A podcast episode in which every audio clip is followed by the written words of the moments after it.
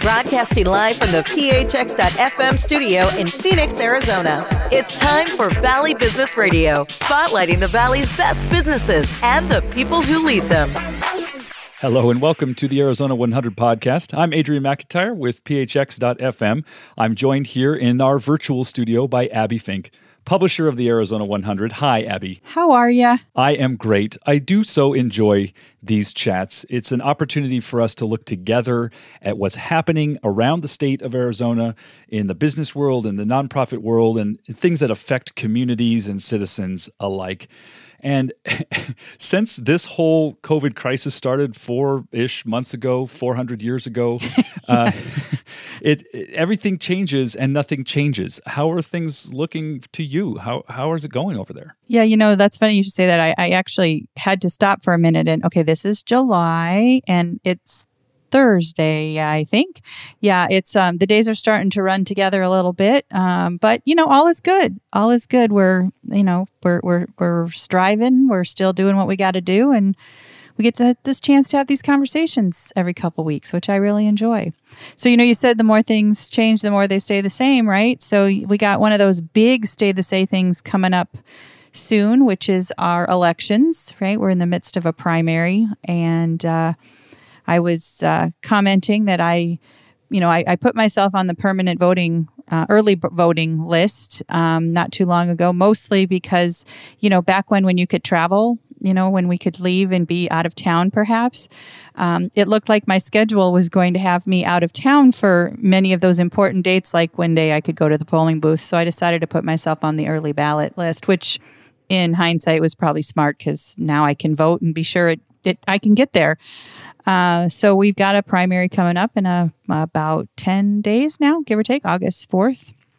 And so I was reminiscing about, you know, registering to vote when I turned 18 and going to the polling booth for the first time and, you know, walking in and marking my ballot and what a sense of power that felt like that I was, you know, helping to make some very important decisions for, at that time, it was for the, the President of the United States, 1984. So it was Mr. Ronald Reagan that was in the office. And, and uh, you know that was pretty amazing with a with a stroke of a pen and filling in a couple bubbles that you can really make you know make or break decisions in our community. And I know there's a lot of discussion around politics and elections right now, but the fundamental right we have to to cast our vote is something we should all uh, take advantage of and actually do. I mean, isn't that the truth? Uh, it seems to me, as somebody who's lived and worked all over the world, that the ability to participate in the decisions that affect our own lives is something really special. And it is not that common. If you take the almost 8 billion people in the world, the percentage of those people that are able to vote and in some shape or form influence the the the environment in which they get to live their life is pretty small. And our participatory d- democracy is in some ways our greatest strength and also some ways our greatest weakness. Obviously voter apathy is something that we've all struggled with over these even myself have thought well is this really going to change anything if i'm just one person one vote things of that nature? That perspective has shifted over time as i've matured but certainly regardless of who you vote for, the fact that you vote is a critical part of how we do things here. And um, yeah, we we, it, we regardless of who's on the ballot, regardless of our points of view about the state of affairs and what's needed and what's wrong and all of that, simply the the simple act of exercising our right to participate in that process seems more important than ever. Right. And and it really is a, a I mean that that was a fight to get the right to vote for for many people in this country. There uh, you know, the our our individuals of color and our Native American uh, neighbors and such. It's it's been relatively uh, recent in in a historical perspective where they have been given the right to vote. The the Native American communities are still fighting for the right to vote and to have polling booths on reservations and having their voice be heard at, in in elections and being represented um, in office, not only with the tribal communities but in the in the larger context. And so, you know, I I, I sometimes chuckle when we're asked to vote for things, you know, that you know we may not know anything about the local judges or such. But if an individual has made that commitment to to serve and wants to represent us, then I think we as citizenry should, you know, put our name on the li- you know on the ballot, sign it, put it in the mailbox, walk to the polling booth, proudly display your I voted sticker and really take part in that in that civil responsibility. Um, you, I, you know, it, it might be a little naive to say, but you kind of don't have the right to to complain about it if you didn't participate in the process. Now you can still be disappointed or elated depending on the outcome, but I feel like it's my, you know, my small part of making a difference is to be able to to take care of that. So if you are on the early voting ballot uh, list, uh, those are due in uh, a week before the election. So on the 29th of July, the polling booths will be open on August 4th. No matter which side of the aisle you vote for and which candidates you're supporting, it's just a little public service announcement to make sure you get out and vote um, because every every vote is important, and we should all um, be registered and take advantage of that that civil right we all have to be part of our community. Absolutely. And, you know, it's worth noting that Arizona has been a leader nationally in really working out the details of a vote by mail system. We've been doing this as a matter of normalcy for a lot longer than other states. It's become, I think, the way more than 70%. I, don't, I can't remember exact numbers, but it seems like that's about right. More than 70% of the ballots in Arizona are, are vote by mail ballots, and it's been that way for a long time. So, whatever concerns, you might have about is this safe? Is this right? Just know that we've worked that out. This is yeah. how it happens here and and it's uh, it's perfectly acceptable well, mine, way.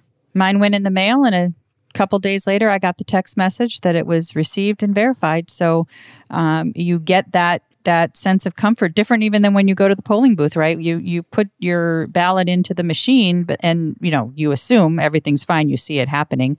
Um, but this is a way to make sure you get the text message that uh, the recorder has received your information. And and i think there's you know i i really liked going to the polling booths, but I do like the idea of sitting at home and, and have all of my, you know, because I'm one of those, I'll have my notes and I've checked and I've made my research and it's such. It's quiet. I can make my decisions um, and um, and feel good about, you know, putting that in the mail and knowing that I, I did my part. So I applaud all those that make the decision to run for office and put themselves in that role and um, hoping that we have um, a good good turnout at the at the at the polling booths or at the mailbox, whatever way you choose to do that. But again, August 4th is our uh, primary election here in Arizona. So we'll see. And of course, the federal elections are coming up. So we will, I'm sure, have conversations around uh, what we're seeing in terms of campaign and, and as you call voter apathy and some of those other things in, in future discussions. So we'll, we'll kind of make a little mental note to check in on that as we progress through our conversations into the fall. Now, just to underline the mechanics of this, uh, the the election day is August fourth. If you have a vote by mail ballot and you haven't mailed it by the 29th, you can still take it and drop it off at a polling place, any polling place, uh, um, on August 4th. Right. So if you have that ballot, you need to mail it by the 29th if you want to be sure of it being counted. If you don't mail it by the 29th, take it to your polling place and drop it off, uh, and it will still be counted. Exactly. Exactly. So there we got our public service announcement taken care of. I feel good about that. Yeah, absolutely. Was a reminder to me. I've got my early voting ballot sitting here on the table, and I need to finish Get on it, and and mail it in. Get what on else is it. going on? What Get else is going it. on? That, well, uh, you know, we're we we can't have a, a, discussion. I don't think without you know some of it having to do with with uh, COVID nineteen. It's still, of course, out in our communities and and continuing to be discussions with uh, business owners and such. There's, you know, right now we have a lot of companies are evaluating the potential of going back to the to the office and and what does that look like?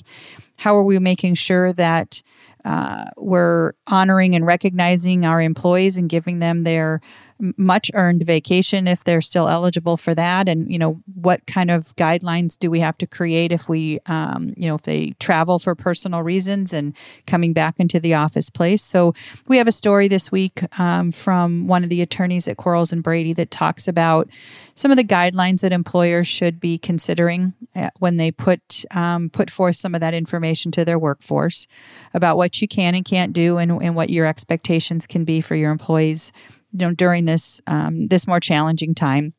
We want to look out for the health and well-being of our clients both the physical health and the mental health and sometimes a couple days away from the office and offline are just what we need and we want to make sure that um, we're doing it the right way and that you're taking into account um, you know the coverage that you need to continue to do the business that you're doing. So there's a couple good links in that story for uh, employers to take a look at and, and as they're creating additional policies for the summer um, we're seeing um, not not altogether bad numbers as it relates to um, job opportunities. There are still some businesses that are hiring and um, you know they're doing that in a very different way. You're not walking into an office building and filling out an application or having a face-to-face interview. We're doing some of that more in this virtual environment. So we have a story that talks about how both the employer and an employee can be uh, preparing for a virtual job interview because it's a little bit different. You don't get the the same social cues and and you know i can look and see behind you that there's a bookshelf but i don't know what's on the bookshelf and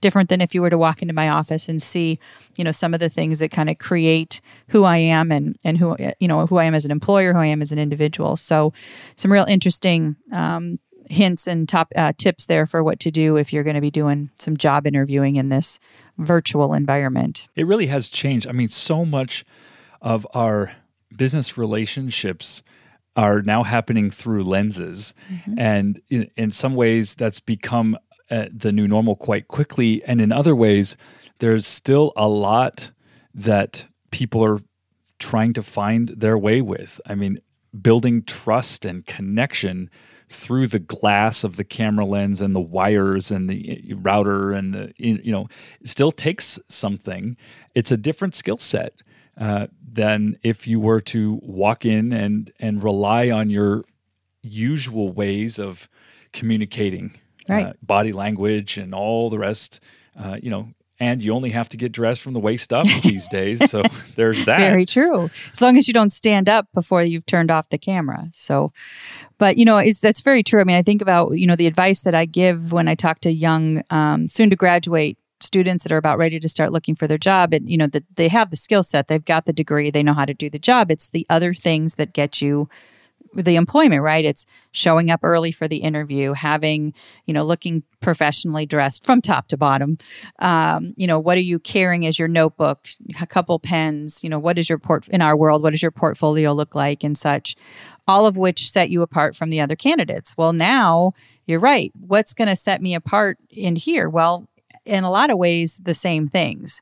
I should be logged on to the Zoom meeting before the employer gets logged on if I am the candidate, right? I should be waiting in your lobby in the same way that I would and be professional and pay attention to what's behind me and, and such. And, you know, my dog is locked in the back room so she you know can't come up and join the conversation as much as she would like to but um, but these are things that we have to pay attention to now that you know and those are those are the the just new professional standards for job interviews than what we would be if we were walking in the office. And I think a lot will um, there'll be some new things you can tell from individuals when if they can conduct themselves this way. You know, much the same ways that you can set some people apart when they walk into your office. That's a really good point. It yeah. changes the way we evaluate the assumptions we make. Mm-hmm. There's a lot of things that do communicate regardless of the medium. Right. Right, right. So one more thing on the um, from the workplace perspective, we do have a story on um, diversity and really how to, um, from a marketing perspective, how you are incorporating diverse and inclusive strategies into your business practices. And that's you know all the way from your hiring practices to what communications vehicles you're using and how you're putting information out into the into the world. And that a lot of us in, in that in that environment are doing a lot of evaluation with our with our clients. Obviously the conversation has elevated in in recent weeks and we're taking a look at some of the things that we're doing. And are we really you know living this diverse and inclusive uh, strategy that we've said we've done? And are we actually doing that in practice? So some helpful hints in in the issue this week as well on on kind of taking a diversity first look at your business. So hopefully that'll be some good information as you're putting together some of your your marketing strategies for uh, the next quarter as businesses continue to evolve over all these different challenges that we've been faced with. Absolutely. And you know, we we've talked about this in many different contexts, but the the imperative to build diverse, inclusive and equitable workplaces has never been stronger, never been more urgent. And at the same time people have never been more fearful of missteps and getting it wrong because all the attention that's being put on these topics, rightly so, but fear of cancel culture and other kinds of backlashes, I think, is having some people be quite timid in response to this. They want to wait till they get it right before they say anything. And uh, that's probably not a good idea given that honesty and a, a, true accounting for how we got to where we are and what we may have overlooked and how we're going to do that differently now and really beginning to build some of those conversations into the fabric of an, of a workplace of a team um, and and finding ways to lead with listening not you know all there's so much that can be said right. and better said by by people who are really leading these conversations but it sure is on on a lot of people's minds um, in a variety of different ways. But it's certainly something nobody can overlook at this point. Right. One of my coworkers says said to me that that we should always think about if it is authentic and sustainable, and that it's it's okay to ask the questions and it's okay to make the mistakes as long as we are doing it with authenticity and such. And so I think that's where it comes in is we just have to continue to have the discussion and um, acknowledge where we have opportunities for growth and change and be willing to to put in the work to do that. So there's some some topics on that. I actually hope our uh, viewers will uh, readers will find interesting. You know, we've always had um, amazing stories in past issues of the Arizona 100 about the education system in our state. And um, there are four stories coming this week out of um, our higher education environment the Maricopa County Community College District, um, Northern Arizona University in Flagstaff, ASU is partnering with the Peace Corps, um, University of Arizona is um, ranked in uh, in a global water resources academic environment. MCC is doing a program with Microsoft to help our veterans. NAU's program is for um, tribal environmental professionals. It's a certificate program. So there's really some amazing things coming out of our universities statewide, and so and these are all of our um, you know really capitalizing on you know the the challenges of our community and figuring out ways to be innovative and put programs into the into the marketplace that are essential for our veterans, for our Native American communities, for our servant leadership, right? Those that want to, you know, give their their life in in service, and so um, some great stories there to talk about what's happening at our at our higher higher learning institutions across the state. And really the spectrum that's covered there from the, the community college district, the largest in the country, all the way up to elite uh, research universities, all the different uh, ways in which that touches the life of our communities, our policy makers, our our scientists, our leaders. I mean, it's it's an important uh, area that is always something interesting happening around the state of Arizona. Yes, yes. And just a couple final stories. We've got a, a an interesting story about um, a healthcare technology leader called Adhere Health. Uh, which are talking about adherence and and um, really being responsible for health outcomes in our healthcare community. Uh, Bridget Pettis, who's a coach in the WNBA, she is uh, launching a homelessness awareness program here in the Valley. You know, certainly uh, the sports world has been impacted by COVID 19, and so she is making the time here where that's still uh, a bit in flux to put her time focused towards creating um, community gardens and mobile kitchens through a nonprofit called Project Roots Arizona. So we'll have a story about that. Um, the, the hospitality industry, although challenged, is still uh, opening up new locations. Uh, Canopy by Hilton, which is their one of their new brands, is opening a hotel in Tempe. So uh, that will be coming online here in the next few days. And then another to close out our conversation, another PSA.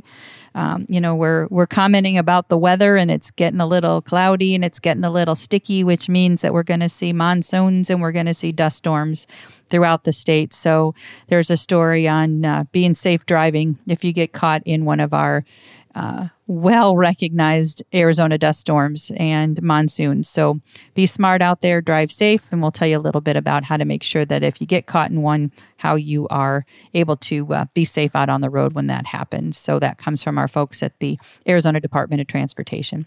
So, a pretty varied list of stories this time, and uh, excited about the different things that we're learning about from our state and the businesses in our community, and and just grateful we have this opportunity to share, you know, some of the good stories that are happening out there in our community. So, drive safe, vote, wear a mask, and take care of each other. That's the that'll do it. that will do it. Abbie, it's always great to chat with you. Thanks for coming on. Appreciate it. Thank you. Now, for folks who don't get the Arizona 100, it is a free twice monthly publication, it comes to your inbox and also to this podcast. You can subscribe at thearizona100.com. You can also send story ideas to editor at thearizona100.com. And you can tune in to this podcast where Abbie and I will chat about the affairs of the day. Uh, and it, it's one more way to get that information uh, out from the businesses and communities back to members of our state. Right. So thanks for joining us. For all of us here at phx.fm, I'm Dr. Adrian McIntyre, and we'll see you next time on the Arizona 100 podcast.